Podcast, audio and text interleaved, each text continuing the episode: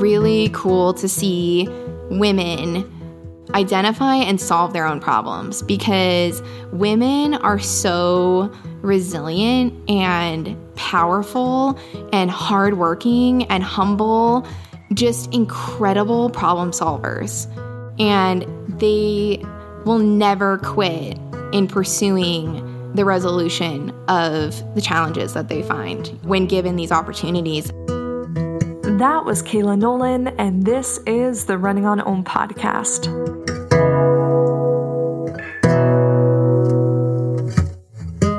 Hey everyone, welcome to or welcome back to the Running on Om podcast. I'm your host, Julia Hanlon, and I'm really grateful that you've chosen to tune in today. Here on the Running on Om podcast, we feature long form style conversations with women in endurance sports and in the outdoors. Although these conversations focus on women's stories in particular, this podcast is for everyone to listen to, for everyone to hopefully be inspired and empowered by. Today's conversation is with a woman I consider to be a superwoman. Her name is Kayla Nolan. Kayla is the executive director of the Girls Gotta Run Foundation and a runner herself. I first met Kayla in the fall of 2014 when we were both working and living in Ethiopia. The organization I worked for was a sister organization to Girls Gotta Run Foundation, which she leads. So, what does Girls Gotta Run Foundation do? Well, the depth and impact of the program is really beyond words, but just to give you a short understanding of it, Girls Gotta Run Foundation has an athletic scholarship program and two sites in Ethiopia and Sodo and Bakoji that invests in young women and their mothers that integrates education, athletics, life skills, savings, and entrepreneurship. As a collegiate runner herself, Kayla first got connected with Girls Gotta Run in 2009 when she received a research scholarship and decided to travel to Ethiopia to learn from the young Ethiopian runners there. Since 2009, Kayla has increased the size of the organization by 10 times, designed a new program impact model, and increased the program size by seven times. Kayla is a powerhouse, if that's not clear already. And in this conversation, you'll understand why Kayla was drawn to work in Ethiopia, how she's transformed a nonprofit organization to have a local and global impact. And we also discuss our journey making our film, The Bakoji 100. We recorded this podcast early March at the No Man's Land Film Festival, where we actually premiered our film, The Bakoji 100. Now, a lot has changed in the world since early March with COVID 19, and many of the film festivals that we had on tap have been canceled. So, we got the idea to actually share the film with all of you live, premiere it online, Global Running Day, Wednesday, June 3rd, mark the date and the film's 15 minutes long. We'll do a q&a with us the filmmakers after. And more details for that are coming on my instagram on girls gotta run foundation's website. So stay tuned and we'd love to share it with you. I spoke with Kayla on the phone last week, and she expressed that if you have the means to support Girls Gotta Run Foundation in any way right now during COVID 19, the families and athletes of Girls Gotta Run would love your support, and I'll link to that in this episode's show notes. During the month of May, I'm also hosting a series of online podcast conversations called the Rue Roundtable series with past Rue guests.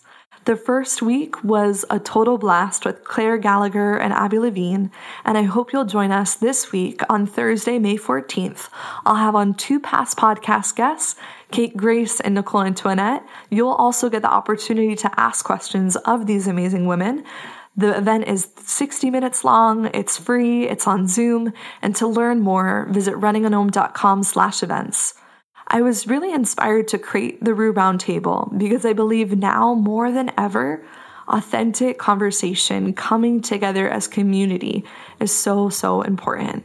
I know that this time of COVID 19 is impacting people in so many different ways, and just my hearts and my thoughts are with all of you. If today's episode with Kayla resonates, reach out on Instagram. I always love to hear from all of you. Okay, friends, let's do this. Let's dive deep with the powerhouse, Kayla Nolan.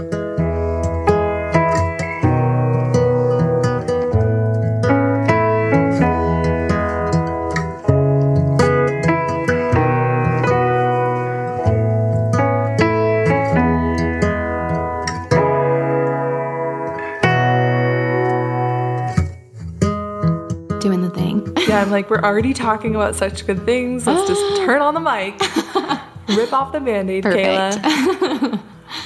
so, Kayla, I am so excited to have you. Um, Thank you. I'm excited to be here. yeah, and this weekend is exciting for us for a lot of reasons. Absolutely. One of them being that we're premiering a film that we've been working on for years. No kidding. for a really long time. But before this film, like you've been hustling in your work with Girls Gotta Run Foundation for eight to nine years now? Yeah, I think it's been eight. Um, maybe this is the ninth year. I'm not sure. It's been a long time. it's kind of blurred, so. yeah. But I want you to first go back to how did you first hear about Girls Gotta Run Foundation? Like, what was literally the first moment that you knew, oh, there's something happening in Ethiopia with young women runners? Mm-hmm. Yeah. Um, well, I was in college and uh, there was an opportunity to apply for a research scholarship, um, Richter Scholarship at Occidental College. And I was a runner, um, ran in high school, was running in college, and I thought as an independent research study, it'd be really interesting to look into how women were affected by running in a society where running is a deep part of the culture, um, and they have like such a impressive legacy nationally. So, um, I was looking at different countries actually uh, to do this research in, and my first one was Kenya, and um, I thought that'd be a great place to really study the culture of running and how that's affecting women. And um, then there was a lot of political violence in Kenya at the time, and so we weren't able to secure um, a travel grant for that location.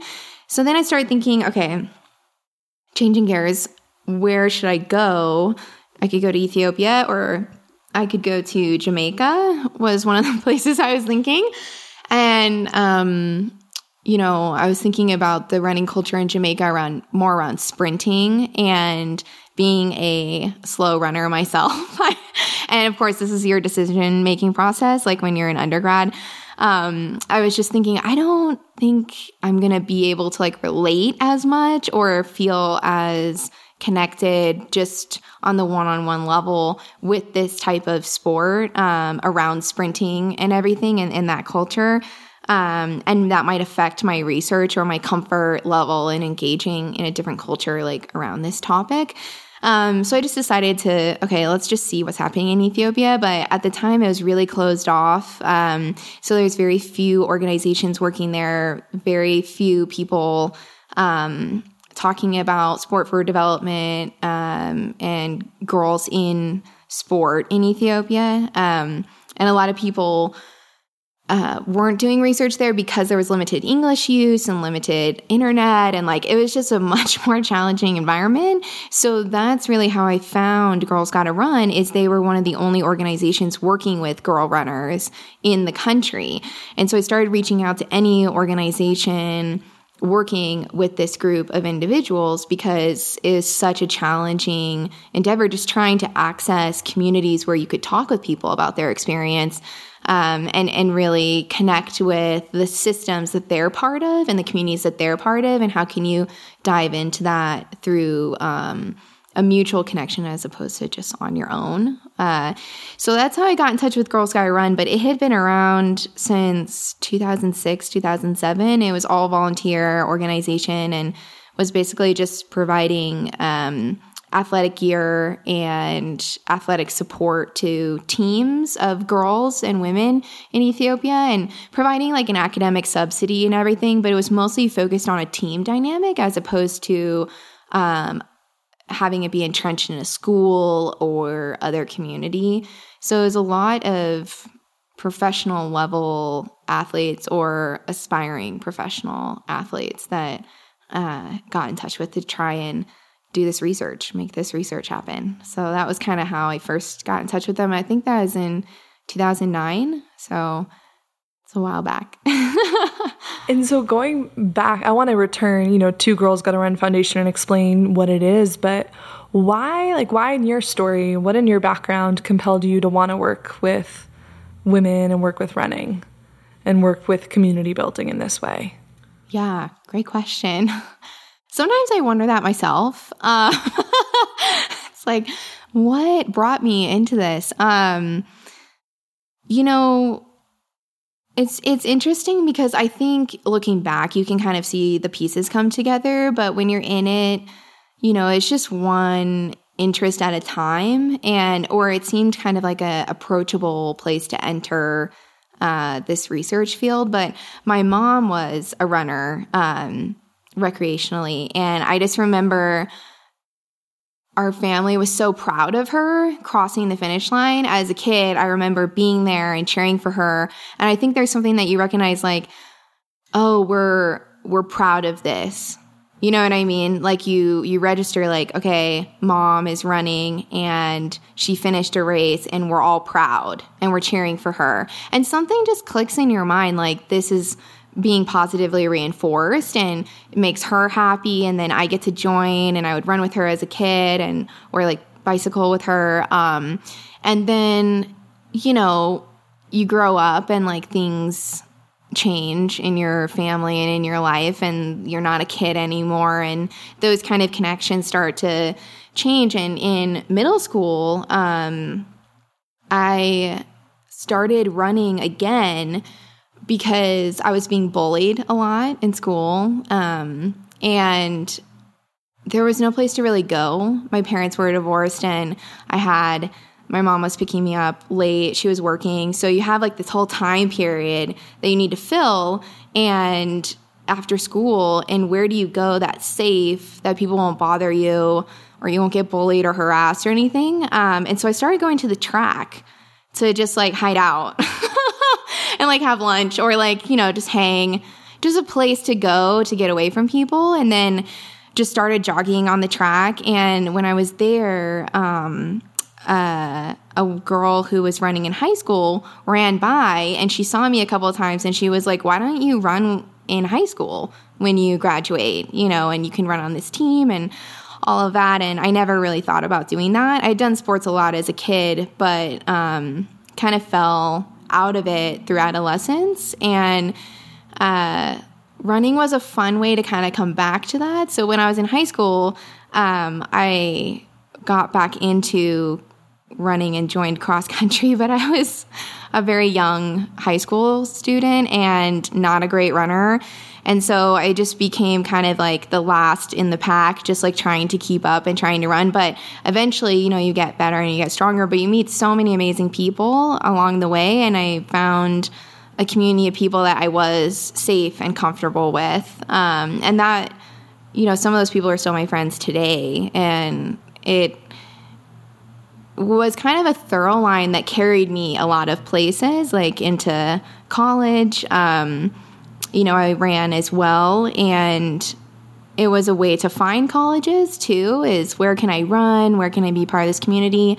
Um, my parents like didn't uh, kind of first gen. My mom went to school or went to college online later in life. Um, but you know, we didn't know what we were doing in applying to schools. And running was kind of a nice way to understand the culture of a place and could I fit there and how would I, you know, um, learn and work with people and is this the right place for me and um, running is a great way to understand that you know uh, and so i guess i just kind of stayed connected with that personally and then this was a real opportunity where i could look into personal research um, and i decided to just kind of dive into that part of my life because it might be a way that i could translate um, my feelings around sport and my own personal exploration in sport with other girls and women that might also be exploring that. Um, even if we don't speak the same language or we're from the same background but this is something that we share and that might really benefit the research that i'm doing so that was kind of my first tiptoe in taking it outside of anything personal you know it was always my own kind of um, side project, you know, in my own lifestyle thing. But that was really the first time where I thought, maybe this could translate into something, you know, outside of my personal life. And what would that look like? And does that have value? And kind of exploring that concept. Yeah. Yeah. There's so much richness in your story that I love to hear because I think it's really easy to look at you and to just see Girls Gotta Run Foundation as, you know, your work, but you also have a story as a runner and as a human and I mean you've done yeah. so much for that organization, but I also want to understand a little bit more. Did you have female mentors or role models whether it be in the running space or academic space or just in general that were kind of guiding the way for you? Yeah, no, because you really guide the way for a lot of people. Oh, thank you, including myself. Thanks. Well, I'm honored for you know. I don't know. I'm. I feel really privileged to be able to like do what I do with Girls Gotta Run, and I've met so many amazing, incredible, inspiring women, including yourself. So it's really like my honor to work with you guys and I don't know, just be able to do this all the time is really fun. so, um, but thank you. Um, you know, it's interesting though with with female mentors in the running space. Honestly, I didn't really feel like I fit in the running space. Um, I was never very fast. Um, I mean, I was competent, but I wasn't running. Um, you know, at a like impressive pace at any point in my career, um, running wise. And um, I never, I never really felt like I was a 100% a runner, quote, quote, um, which of course is a classic, like, uh, scenario for runners. um, it's like very few runners who identify as a runner comfortably. It's really interesting um, for so many reasons too. Like there's always complications, like how much you run, how fast you run, what does your body look like, you know, what um, gender are you, what race are you, what economic background are you. That seem to be like barriers to us accepting that we're part of that community, but yeah, I always kind of felt like I was on the outside of that. So I didn't have a ton of running related female mentors. I kind of almost felt like maybe with Girls Gotta Run too, that these were girls that also didn't feel like they were well represented in the running community despite contributing a lot to it.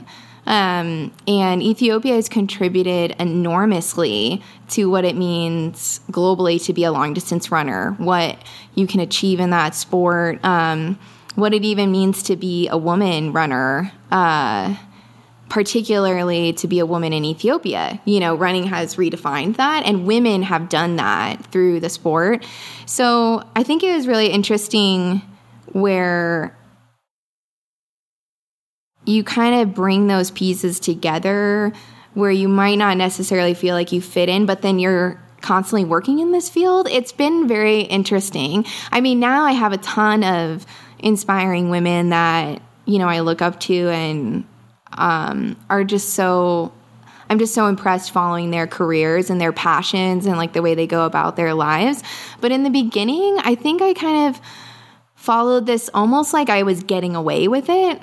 You know what I mean? Like people would let me run and that was fun, you know, and I could get away with being on these teams and get away with being friends with everyone. Um, but it wasn't because I was fast. It was just because we were friends now and I liked running and this was what we could do together. But it's kind of been a journey in understanding like where do I fit in to running because I still run. I love running it's my personal life, you know?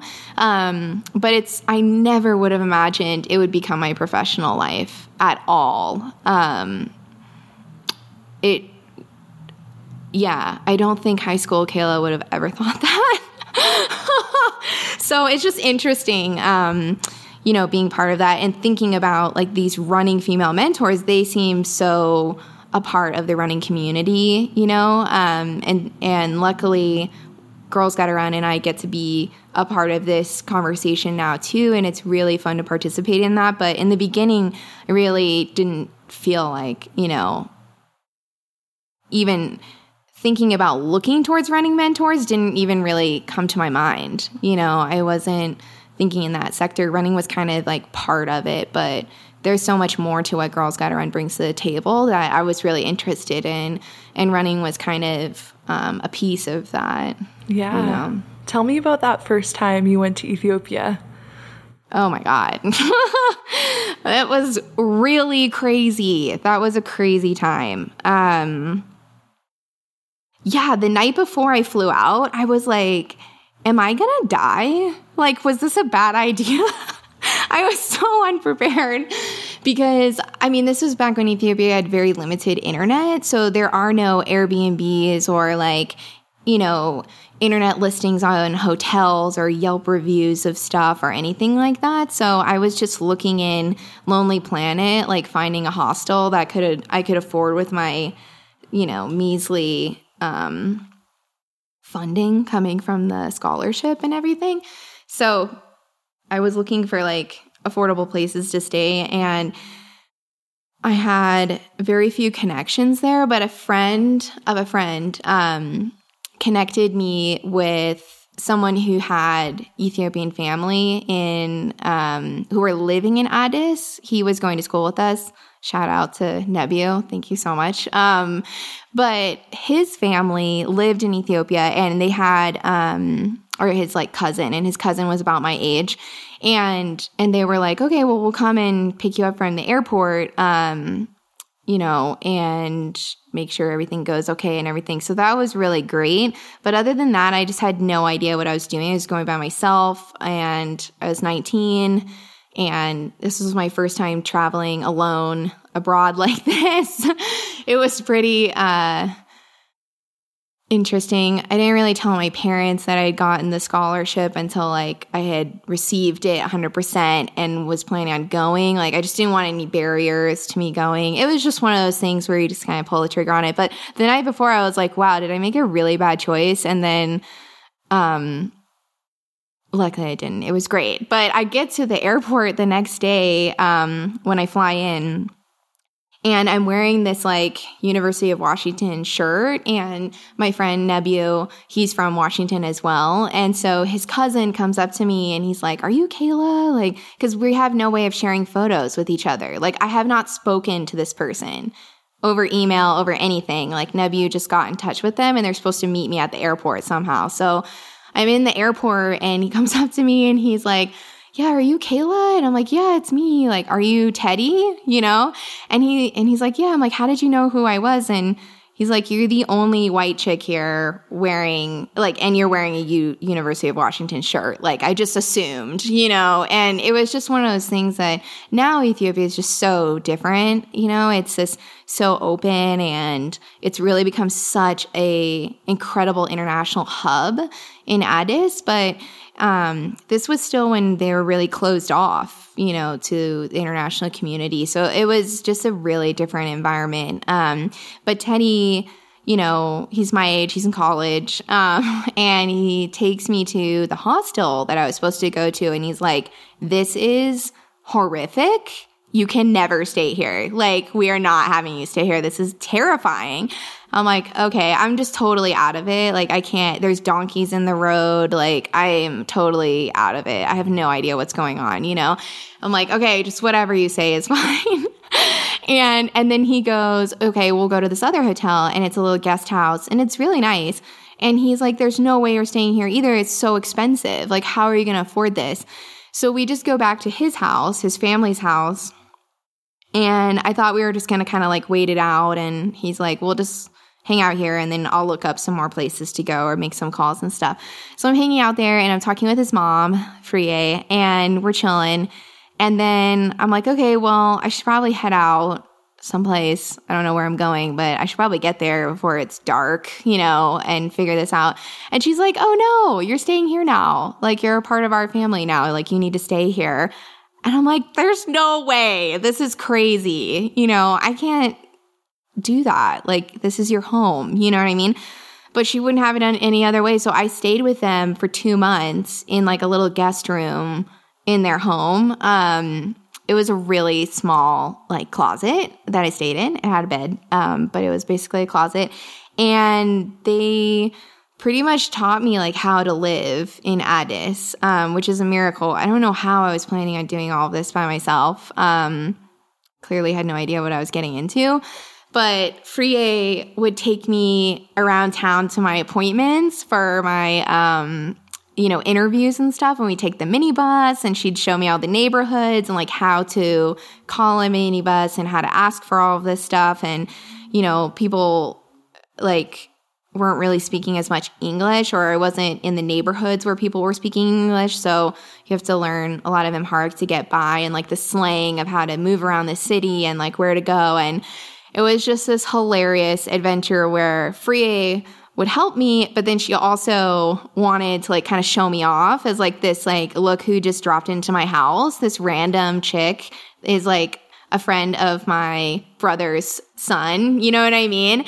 And it was this whole thing. And so I was like kind of on tour, like on parade to her neighbors as like the funny friend that's staying with me, you know? And so it was this constant balance of like, okay, Frie, like, I'll go to your friend's house and we'll do this whole thing. And then like, and then we would flip and then Frie would like help me. And it was hilarious. And like, she barely spoke English and I barely spoke Amharic. So we were just kind of like, getting by, really enjoying the small communication wins. Um, and it was just a blast. But yeah, that was my first like couple months there on research as I was just staying with a family and like trying to understand Addis and the culture and the girls that we were working with and just writing a lot um, and running a lot and just kind of listening, spending a lot of time just listening, um, hearing what people were interested in talking with me about in regards to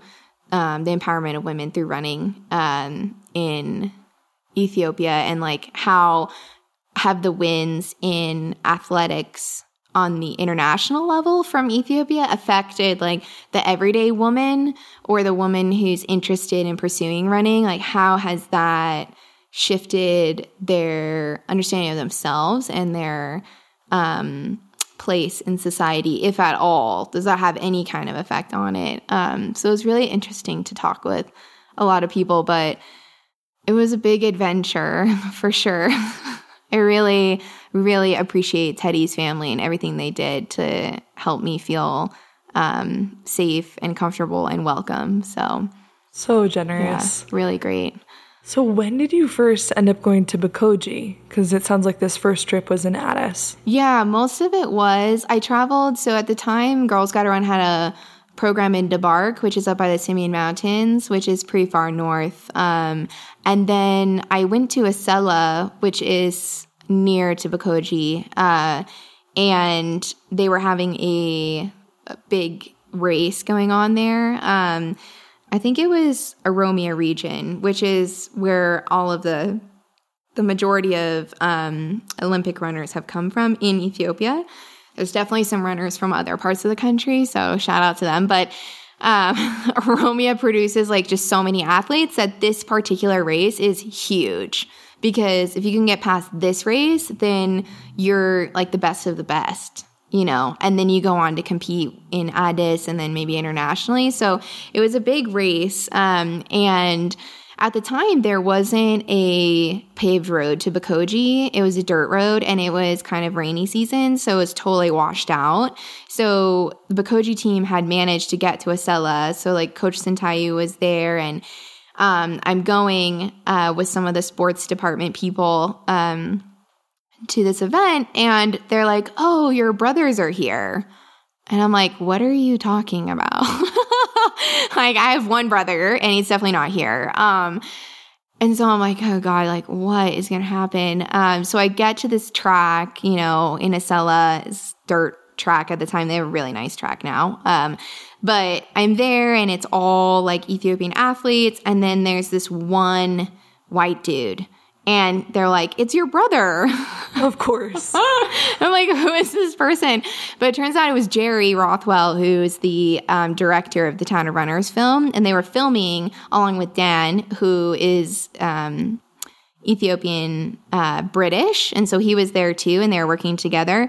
And um, ended up like hanging out with them, and so they were doing their whole filming, and um, they filmed for like over several years. So this was like a piece of it, and then they ended up driving us back to Addis, um, which was so much fun, and it was really great to meet them. Um, but that was kind of like my first introduction to the whole Bekoji group. I didn't make it out to Bekoji on that particular trip. It wasn't until a few years later, maybe like three years later, um, that I would go to Bekoji um, and spend more time there. But I got to meet like the full athletics office and the coaches because Town of Runners was specifically working with the Bekoji athletes. So they were really connected with that whole scene. Um, really great guys working on that. So it was a fun intro because then later when I did go to the Bekoji, they're like, oh yeah, that random chick that was at the race, like interviewing people and like, why were you there? You know, the, just the whole thing, you know, it's a funny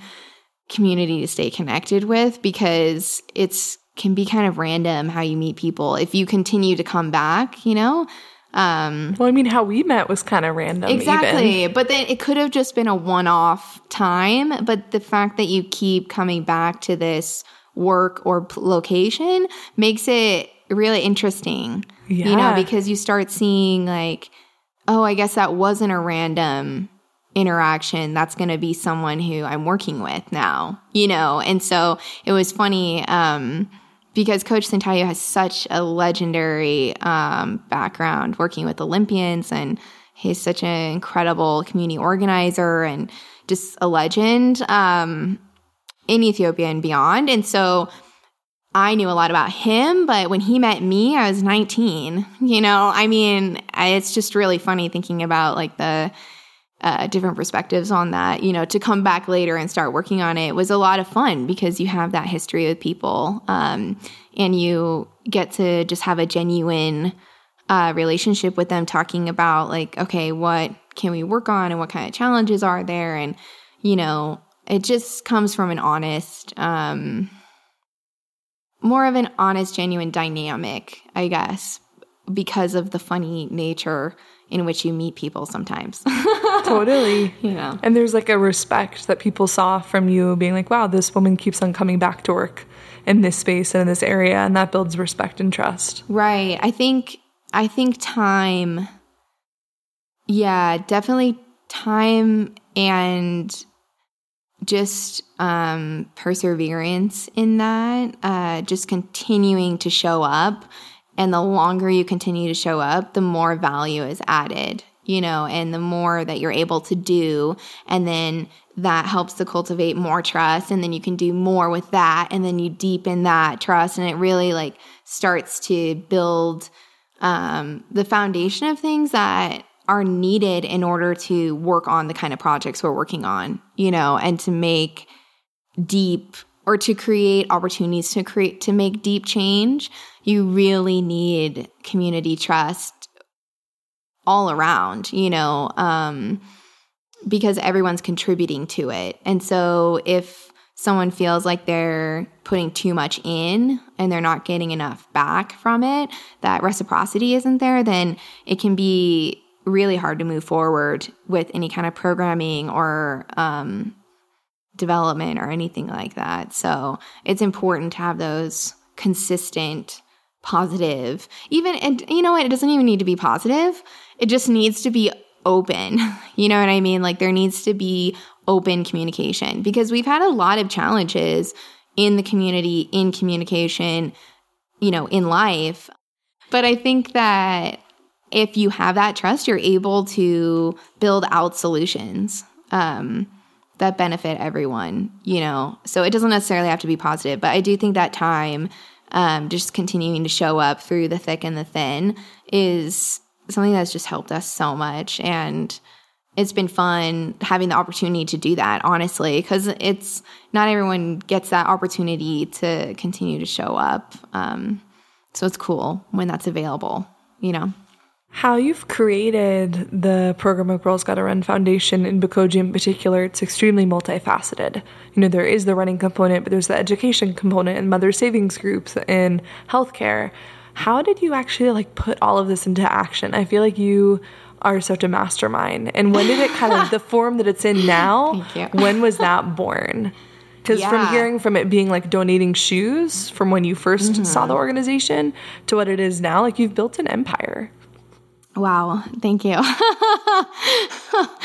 um, wow, yeah, thank you. Um, it has been such a process uh, building the program out because, yeah, when it first started, I mean, it had a really humble mission. Girls Got to Run. It you know, was founded by retired women's studies professor. And she saw this article in the Washington Post about how girls were trying to become professional athletes and were moving to Addis to like access better education and better opportunities and professional athletics potentially and as one of the many like um, job prospects and that a lot of them just didn't have the tools that they needed to succeed, you know, um, largely being athletic gear, a very simple thing. And so she felt like, you know, the least we can do is just provide some gear for these tenacious girls who are trying to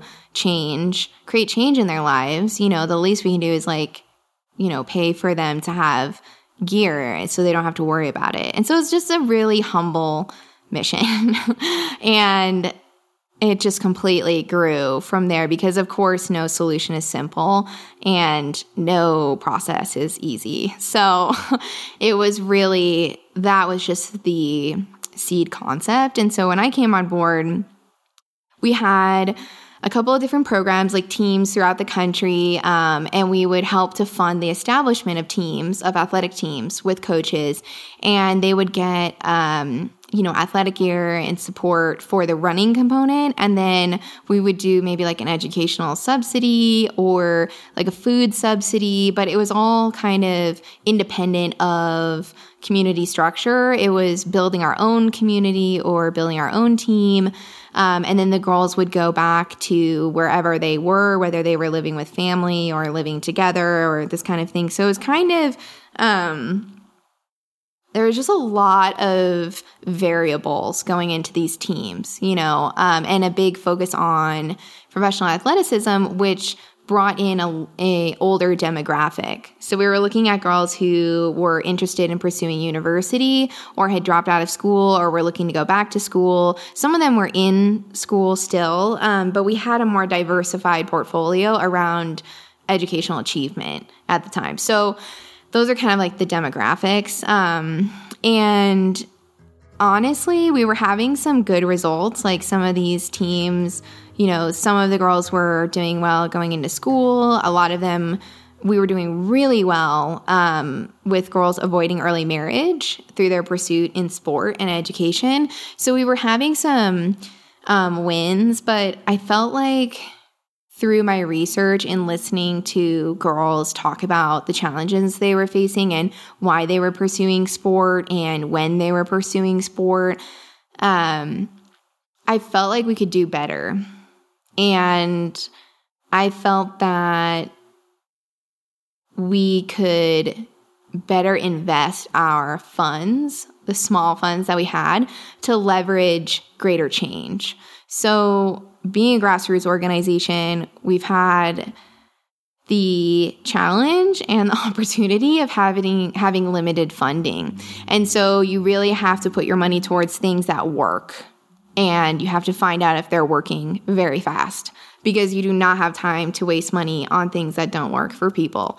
So that really began with destroying all of our programs. So I came on board with Girls Gotta Run um, after college and everything. And um, I left a job in LA. I was working for the mayor's office, working on um, gang violence reduction and youth development in LA. And that was a really great job. Um, and it had come to a close, and I was thinking about continuing to pursue, you know, that field. Um, and I just wanted something more creative that I could dive into and moved out to New York with um, some friends and stuff and was looking for different opportunities. And that's when Girls Gotta Run was looking to like level up into an organization from an all volunteer one into one that could really support program growth and staff growth and everything. And I thought that was a really cool opportunity. So when I was coming on board, um, I was looking at our programs and realizing we're just not maximizing our impact, and we're not a program that I feel could is is our best version that I personally want to get behind and pitch to people um, that I feel passionate about. I think we can do better, you know, and that's when I went to Ethiopia, maybe a year or two after being in New York. Um, and started talking with community members about what kind of program do they want, you know, and when does that need to happen? And who does that need to happen with? If we're looking to, you know, invest in girl change makers through running and education, how do we find girls who are looking to create change? How do we reach them? When do we reach them? Um, and what do they need? And who else needs to be supported around them to open doors for them um, or hold the door open uh, until they can run through it, you know? Um, so these were kind of like a lot of the questions. And so in the beginning, it was really asking the community members like what can we do um, and at the simultaneously ending our program grants for other teams so there was a brief period in time where we actually had no program at all, which was maybe some of the most terrifying times of my life. it was very brief, um, but I don't think our program partners were like super thrilled to have a young woman come in and just say like I don't think we can do this anymore. Um, I got some interesting feedback from that, but I think you know, sometimes you have to let go of stuff and embrace the hole that's created and hope that you can build something new in that space. Like you really need the space to create um, something worthwhile. And you can't do that if you're spending money on things that aren't making your investment go as far as possible. You have to really consolidate that. So that's the year, I think it was 2014, that we launched the Girls Gotta Run Athletic Scholarship Program, which is what we do now. And it was a kind of a beta version of it, but it worked with, we shifted our demographic back because we were finding that girls were getting um, married on average around 14 um, in the program locations that we were working on. So, um, you know, with early marriage comes like dropping out of school and, um, you know, early pregnancy and a lot of like, a multitude of challenges more than just early marriage, you know? And so it was really a time where we clearly needed to work with girls a little bit before that and during that time period. And at the time, we were mostly working with people around like 18 to 21. So we shifted our whole demographic back to be more proactive. Um, and help girls build a good foundation for the future. And we started working on, you know, education, athletics, and life skills. And that was the three prong strategy, trying to invest in girls heavily at the time that they're most vulnerable to drop out of school. And then a few years later, um, you know, I would meet, I met with every family at their home, which was crazy. I had families tell me this is crazy. Um, but I would meet with them and our staff at their home to understand what is going on in their family and what are the challenges and opportunities that that family has uh, and how can they reach their goals through the program and like how can we work together to identify and reach those goals? Um, and what needs to change in the program to help us do that? And so we were rapidly prototyping it. Along with getting feedback from the girls we would have um, group feedback like collective feedback but then we also had private notes. So like every week in life skills um, lessons which were run by a female mentor the girls could write anonymous notes um, and leave them in a box.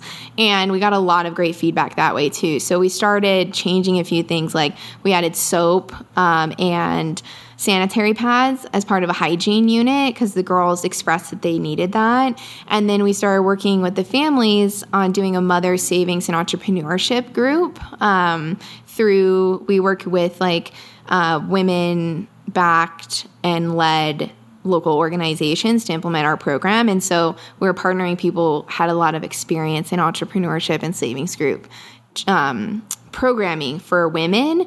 And so we were kind of seeing that, all right, you know, we're working with the girls, but in order to help them su- succeed and sustain this growth outside of the program, we need to invest in the families and the women in the families to be able to build out their businesses so that they have a strong economic foundation um, to help send their other kids to school and support their girl girl children in completing their education. Um, so it started being this four prong strategy, but it evolves, you know, over time. And um, I think that's been a real benefit to us because, of course, not having a ton of money has been a huge problem. it's enormously challenging to operate on scarce resources. Um, but the beautiful part of that is that you do the things that matter most and you prioritize them and you really see what matters most when you have a scarcity of resources. And we just didn't have time to have programs that didn't work. So we had to fix them and we had to test them and we had to get feedback. And I think that's been so helpful to co create quality programming because we have such great buy-in from the community because they really own the program, you know, and we're helping to fund and cultivate and bring support for it, but it's really community led, you know, and I think that is where you see the best results ultimately and having that um, transparency where we're not just dropping in and dropping a bunch of money like we don't have a ton of money and we're looking for ingenuity and hard work on everyone's part to make it happen. And we've had really great feedback from that that people are actually surprised um, how effective our programs are and that they've seen other programs that are like quadruple the budget just have no lasting impact. So they're really inspired that you know our budget can make the impact that it's made. I think it's kind of opened people's minds up to like what else is possible you know, and particularly with the mothers, we've seen them take on so much in the program since we've involved them. Like they'll make lunches for the girls. They started a um, adult literacy course where the moms like go and learn um, financial literacy and like basic tools like um, reading and writing their own name and understanding like small contracts and being able to read the news and everything uh, with some of our teachers. And these are just programs that like they've been inspired to work on and we've been here to support. So it's been cool to see, you know, you have an idea and you help bring that forward. But ultimately, when something's co created, it, it kind of just blossoms and grows on its own. And it's fun to watch it take on its own life and grow independently of you or just only girls gotta run. Like this is a real community endeavor. So um, that's the long story on that. But i'm just really passionate about the program because i think it's really cool to see women solve, identify, and solve their own problems because women are so resilient and powerful and hardworking and humble and just incredible problem solvers. And they will never quit in pursuing the resolution of the challenges that they find, you know, when given these opportunities. And I've just seen women light up and really come into themselves when given the tools to like solve the problems that they face, you know? And I think that is just so powerful that it inspires so many other people in the communities we work in because they're just so impressed by the capacity to create change in your life. That is a really inspiring characteristic, you know, and capacity to have. Um, well, including yourself. I mean, you, I want to hear a little bit from you about what have been some of the personal struggles you faced in this journey as being the executive director of Girls Gotta Run. Yeah. Oh my gosh. Yeah. I mean, whew, it's been an impossible journey. I mean, it's gotten done. Um, and I'm a better person for it. Uh, and I've gotten to work with such incredible people, and so many people are behind this. It's not just me. I, I get to be the director, and that's been such an incredible opportunity. But you know, there's just so many people behind it. But, You know, with the board and volunteers, and then our staff in Ethiopia and the community. So, you know, I'm kind of a conduit between people. Um, but yeah, this has been an Everest of a journey. And a lot of times I didn't think it was going to work out. Um, or I thought maybe I was crazy. I'm sure a lot of people have thought I was crazy, including my family. Um, but yeah, I mean, because we just didn't have a lot of money to get going with this, and you have to build a program from scratch with the community, which is really challenging, and it's a multifaceted program. So it's innovative and doing anything new or innovative um, is hard. It's hard to communicate what that's all about and build trust just to see it through, you know, just to try something and trust that given time, the process will work out. But, um, yeah, I mean, we just built this from nothing, you know, and that is so hard. You know, I mean, I was living I've lived in crazy conditions in Ethiopia. I have taken, for years, I took the bus everywhere, not like a private bus, but like a public bus with like chickens and animals and like no seat. And like it was just wild because we couldn't afford transportation back and forth all the way, um, all the time, as much as I wanted to visit the programs and like be present for that. I've lived in like a dirt room next to cows and chickens and everything um, in Bekoji, and that was my home for a long time. Um, and I've lived in Addis in like these crazy, you know, cement like apartments with just, I mean, it's just crazy conditions. And, you know, we've had like so many challenges around the government and conflict and then donors, lack of donors, new donors, like all kinds of stuff. Um, but it's been kind of just like through luck and then sheer will, like just sheer will of never giving up and never like being okay with quitting. You so where does mean? that drive come from inside of you? Oh man, you know, honestly, um, it would be so great to be like, it's me. That'd be so fun. I'm sure parts of it are. Um, it is. But I think, I think also, honestly, there were so many times where I was like, F this. I'm so over it. Like, I'm so over it. This is crazy. What am I doing? This is impossible. Why am I trying? Why am I doing this? Um, even just getting the Bekoji program going was like impossible to get the government approval and the stakeholders on board and the funding. And like, I just knew if we had a program in Bekoji, people would come and they would want to support it. And then also the girls would really benefit. But it was like just getting it going was so hard. Um, but I think what really pushed me is I was fortunate to be living in Ethiopia while I was working on this project. And I think um, that pushed me forward a lot because I just saw how resilient the girls and the families were and that they led their families through such intense conditions, so many variables, and had such peace about it. Uh, you know, always moving towards doing better um, and always trying to cha- create change and and work towards like your goals but also this kind of radical acceptance of it's difficult and that's okay. You know what i mean? Like it is okay. We can do hard things. It's okay that it's hard you know? And that it was almost kind of like a zen meditation living in ethiopia.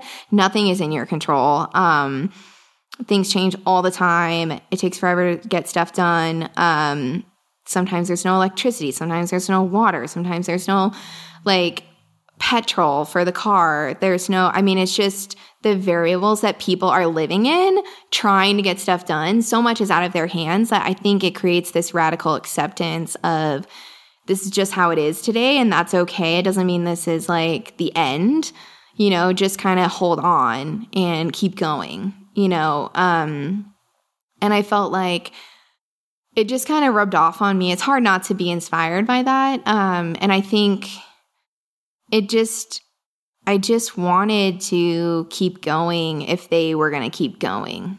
You know, like if they're in this and they're going to be willing to like participate in this program and move forward with it, then like I'm willing to show up too. And I have no idea if it's going to work out or if it's going to come together, but like we are going to try and we're going to just try our very best. And if that doesn't work, then it doesn't work. But I will know that I gave it everything I had. There is nothing else on the table. And I think that, like, after all of the BS that you go through, like, people can't take that away from you.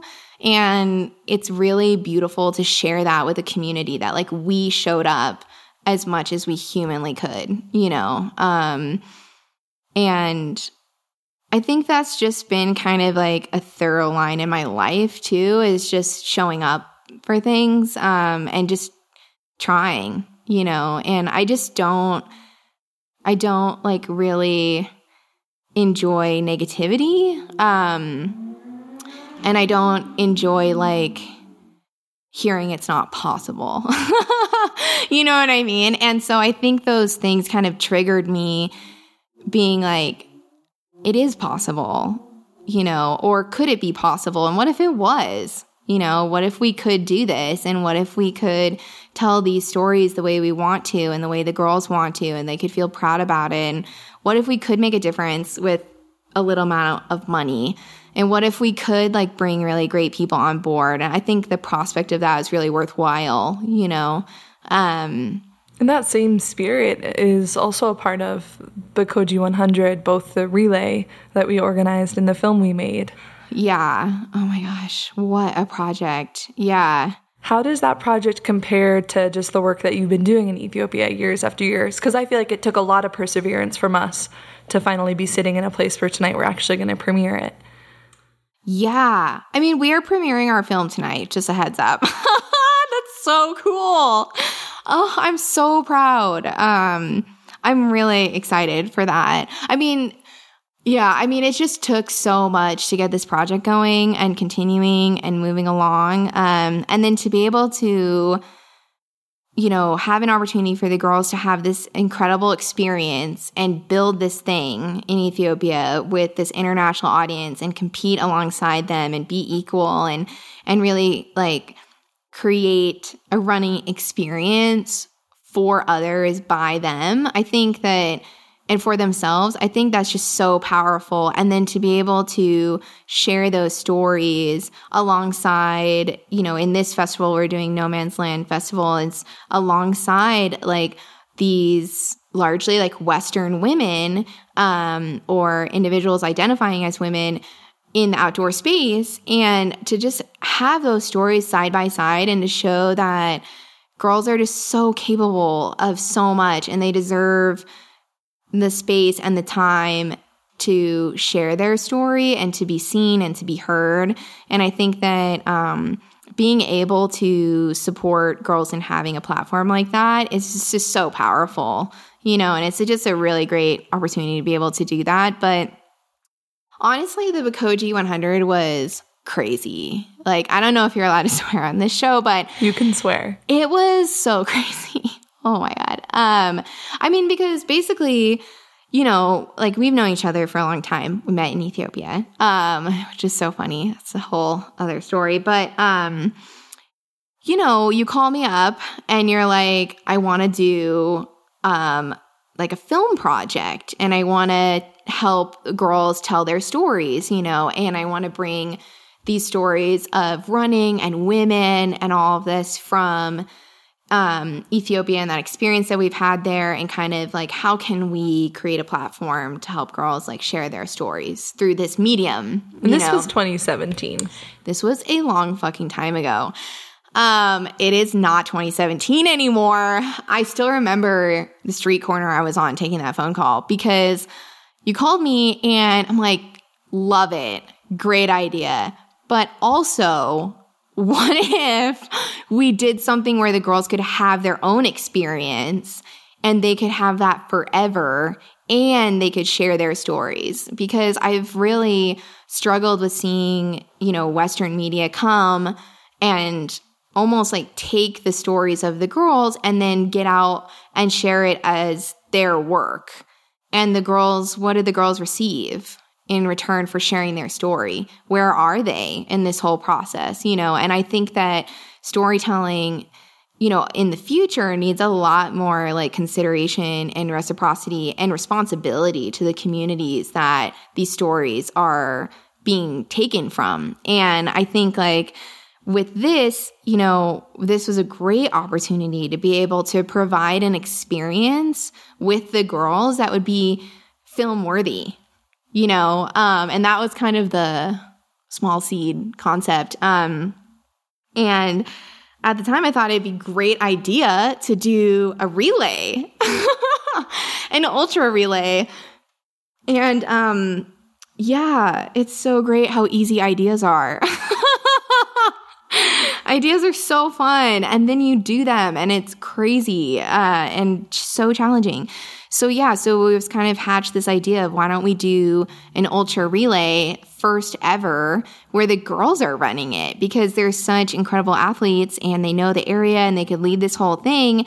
And, you know, why don't I go to Ethiopia and see what the girls think of this concept um, and how they want to build it out and what do they you know, feel about it. And that was really where it kind of started to come together is in those conversations with the community members of how would we do this? Is this something that you guys are interested in? Like, how would the girls organize it? You know, what do the girls want to do? What's the distance the girls want to do from where? Like, you know, because a lot of the girls don't have the freedom of mobility. Like, they don't get to go on vacation they don't get to go to the Bale Mountains where we started. They don't get don't to travel a in a car.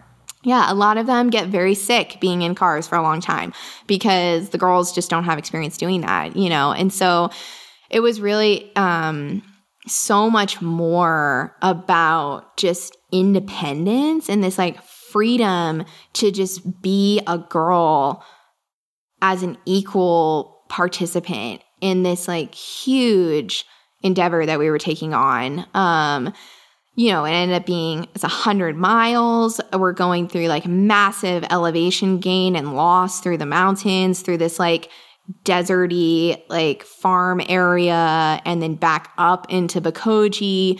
And we're running with like international athletes and local athletes, and then it's dark at the end, and like we have headlamps and we have a police escort and I had to get permission from multiple zones to let us pass through and like had to get all this paperwork and and then on top of that, you know, we had to like fundraise. We went through like multiple fundraising concepts for this film, a lot that didn't work out. Um, and I felt like, you know, before we pulled the trigger on actually doing this relay, there was kind of a moment where we're like, maybe we should just quit. Oh, I had that moment. You know, I remember I tried to send you an email getting out. Yeah.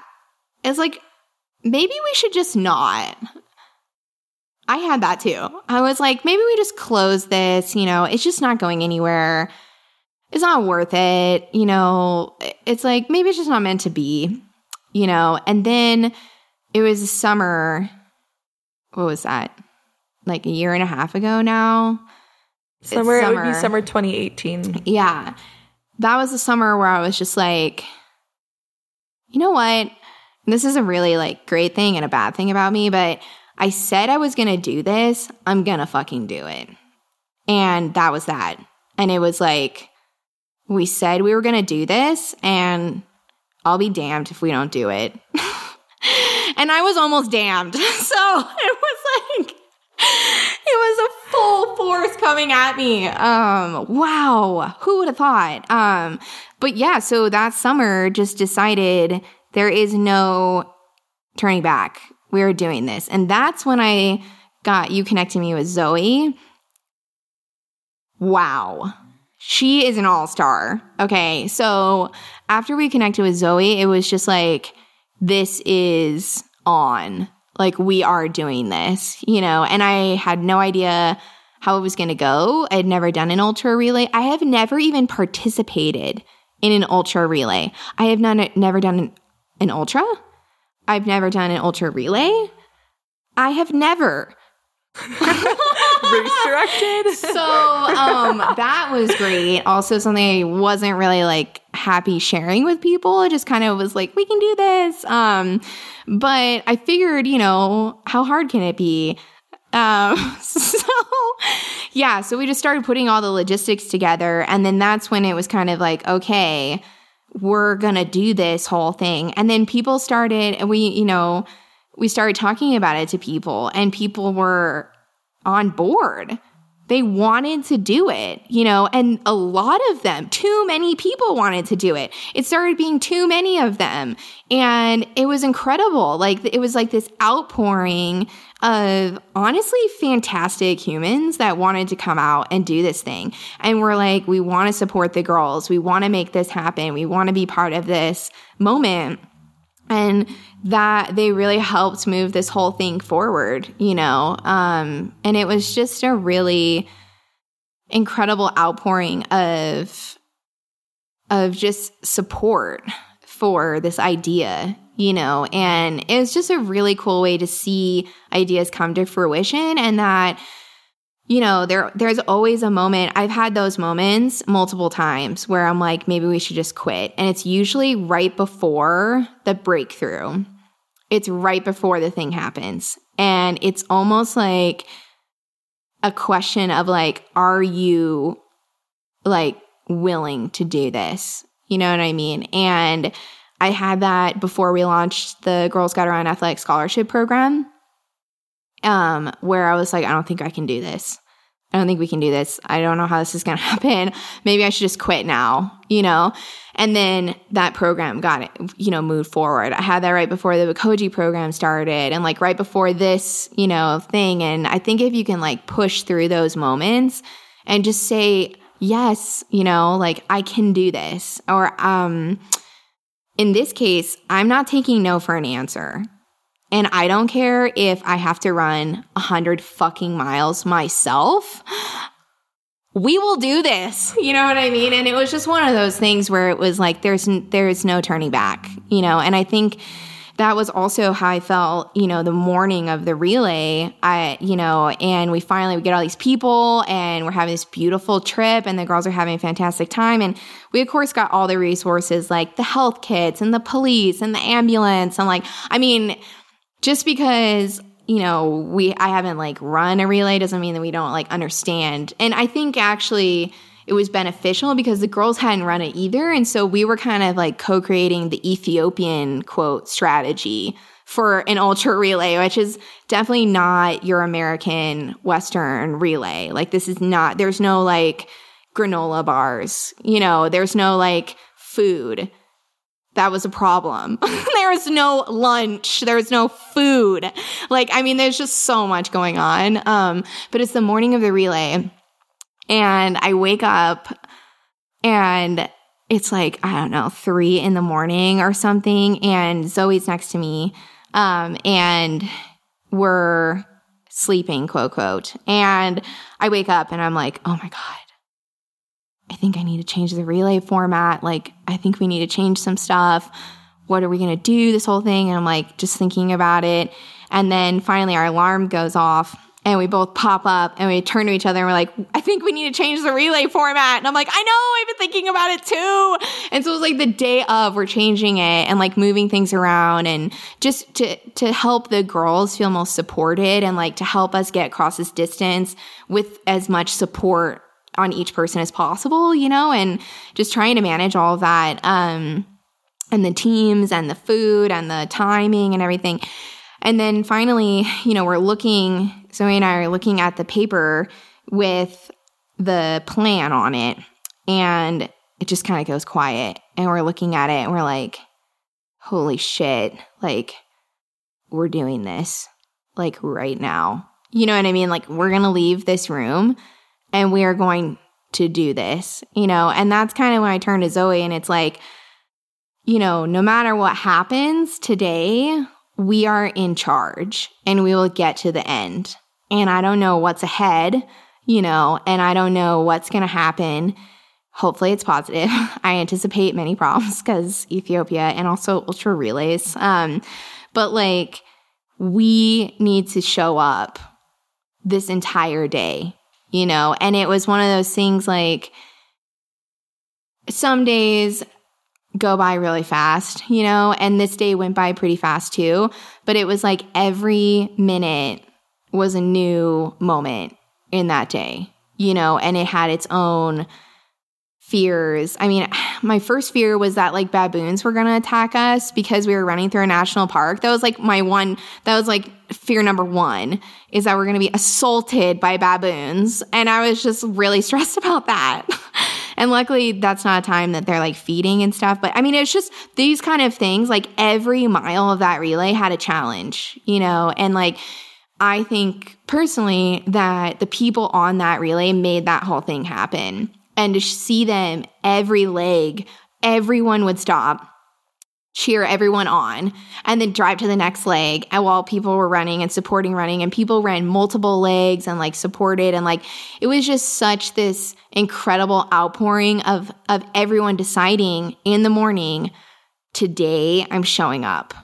You know, and I feel like you could just really see that. And it was so incredible, you know, and yeah, it was just a really impressive moment. And then to be able to have that as like a story, to be able to tell that that piece of the story where like the girls really get to have their equal time and to show what they're good at what they're proud of and to like share their culture and and use their voice and I just think it's so powerful, you know, but it was such a huge project moving everything along. And I, I, mean, we were talking about this other day, but I really think, you know, our small team organizing this was like, it was like a relay effort itself because there were times where I just couldn't pull it. I just couldn't do it anymore. I just couldn't. I could not work on this project anymore. It was like I am working on Girls Gotta Run stuff and there's so much going on and like I just can't pull this part of the leg. And that would be like the leg that you pulled, you know, making like you know, funding happen or like festivals happen or filming. I mean, it was like so many things, you know, and, and like, so many pieces of this. Like we did, you know, a project before trying to scout this relay, you know, and we went out with Claire Gallagher and Abby and like had this whole time, you know, with our film team, our fantastic film team that we've worked with this whole time. And we were all working together, like figuring out how is this going to work, you know, and there's just so many people that pulled for their part of the leg, you know, um, to make this happen. And like, not everyone got to be in the relay and not everyone got to like, produce the film and not everyone got to you know there's like so many pieces that not everyone was part of but everyone made this happen you know and i think that's just part of what's so powerful about it is seeing the immense contribution that so many individuals have made throughout this whole process. Like girls gotta run board like volunteers. I mean it was just incredible. The Bekoji community really came out. Even the Bale mountain sport department came out. I mean it's like wild thinking about everyone who had hands on this project. So I think it's really exciting to have something that you know we can share with the girls and they can share with the world about you know what they want to tell people about their lives and their community and their experience doing this um, so it was just I'm really thankful for everyone who brought this forward because without them, we just would not be able to have done any of this. Um, and I think that's just kind of how it goes with any major project. Um, but this was a big one. Like, this was a huge project. um, to try and make happen. Because you think about it too, it's not just this, but the capacity for us to be able to do a project like this took years, you know, of community building.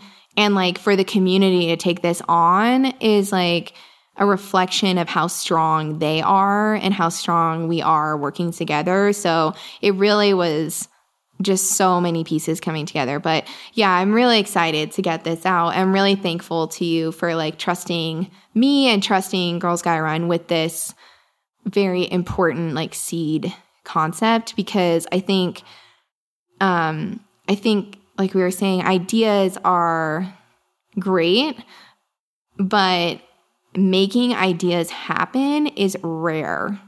And you need to find the right people to give this like sacred idea to, you know, and for them to hold space for that and to actually take it seriously and to make it happen is a very rare thing, you know. And I think that um I hope that there are more like ideas that get into the right hands, you know, and it's really beautiful to see those kind of things happen. So thank you for that.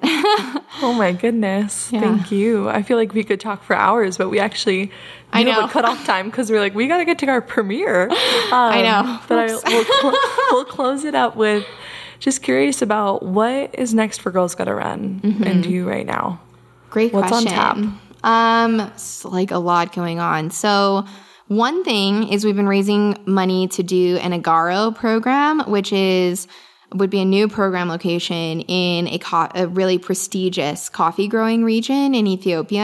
Um, and I think that would be just be a really cool way to integrate into a pre-existing economy around coffee in a largely agricultural area that's very similar to a lot of the areas that we work in um, and just bring those cultural forces in ethiopia coffee running like women um, all together. Uh, so that's one project we're working on and like excited and looking forward to launching. Uh, and we've had some fantastic partners um, who have helped make our work possible over the years, um, like coming on board to help bring this into fruition. So that's definitely one thing, and just kind of scaling our programs in general. But I think we're also really looking to how can we build our capacity to provide for programming? So, like, how can we raise more funding to increase our programs? How can we raise funding to enrich our programs and bring, bring people on board to help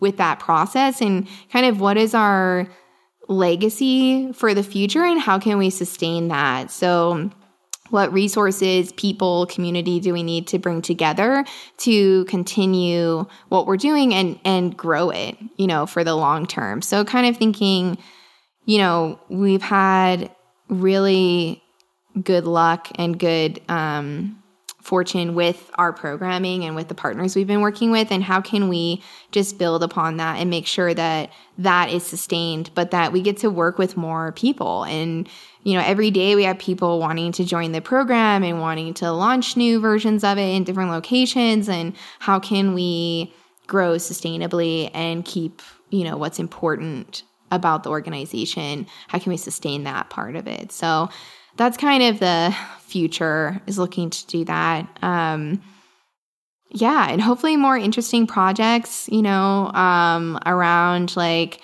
the filmmaking and trips to Ethiopia um, and new like fundraising models and ways for people to engage with the organization, whether that's in Ethiopia or abroad. So I'm hoping we can become more accessible to people that want to be involved with us. You know, we've had such like limited capacity to be able to manage volunteers or um, contributions, you know, um, and I'm hoping we can expand that so that people can really um, feel connected with the organization and the work that we do. So, Kayla, you are unstoppable. You're amazing. and I'm so grateful that we got to talk. Thank you. Thank you for chatting with me. I've always loved the podcast and I've loved the guests and I love obviously working with you. But it's been really great seeing this podcast evolve as well. So I'm honored to contribute to it. Thank you for having me. Anytime.